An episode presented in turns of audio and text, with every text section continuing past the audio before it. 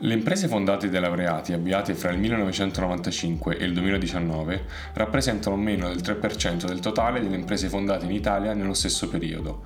Tra i tanti dati che maneggiamo quotidianamente, questo mi ha spaventato più degli altri. Io sono Pier Giorgio e dopo i 10 secondi di sigla vi spiego il perché.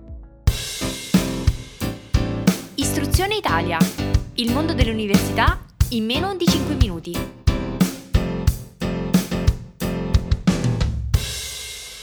Il dato è molto semplice e non lascia spazio a seconde interpretazioni.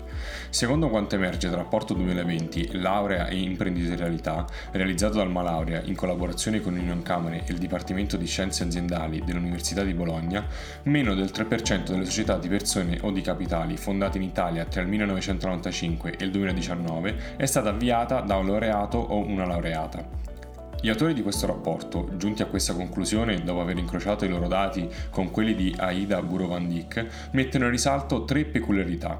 La prima, se invece di guardare alla totalità delle imprese si prende a riferimento la popolazione laureata tra il 2004 e il 2018, circa il 7% di chi ha conseguito una laurea ha deciso di fondare un'impresa. La seconda, tra gli imprenditori laureati, meno di un ragazzo su 10 ha fondato una società di persone o di capitali con un compagno o compagna di università. La terza, la vocazione all'imprenditorialità è associata con la presenza di genitori imprenditori o libro professionisti. I figli di padri imprenditori o libro professionisti rappresentano il 50% tra i fondatori. I figli di madri imprenditrici o libro professioniste sono pari al 25% tra i fondatori.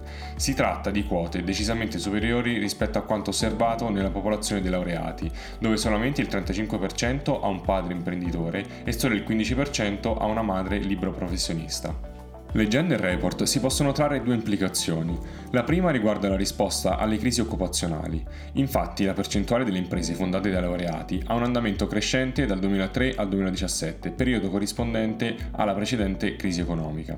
La seconda riguarda il tasso di innovazione. Il 20% circa delle start-up innovative registrate a settembre 2019 è stato fondata da laureati, una quota nettamente maggiore rispetto al 3% se considerate tutte le società di capitali.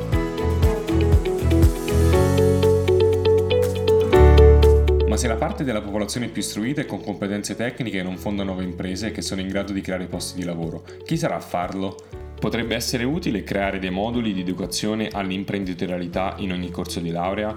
In questo modo le iscritte e gli iscritti di tutti i corsi di laurea, da lettera ad economia, da chimica ad ingegneria, potrebbero familiarizzare con il rischio di impresa. Da giovane laureato ed imprenditore in ambito education mi pongo spesso queste domande, ma ancora non sono riuscito a trovare una risposta. Sarei curioso di sapere cosa ne pensate. Potete commentare il post su questo argomento sulla pagina LinkedIn di Talents Venture, oppure scrivermi una mail a pgb palermo bologna-talentsventure.com. Grazie per aver ascoltato anche questa puntata. Ci sentiamo la settimana prossima.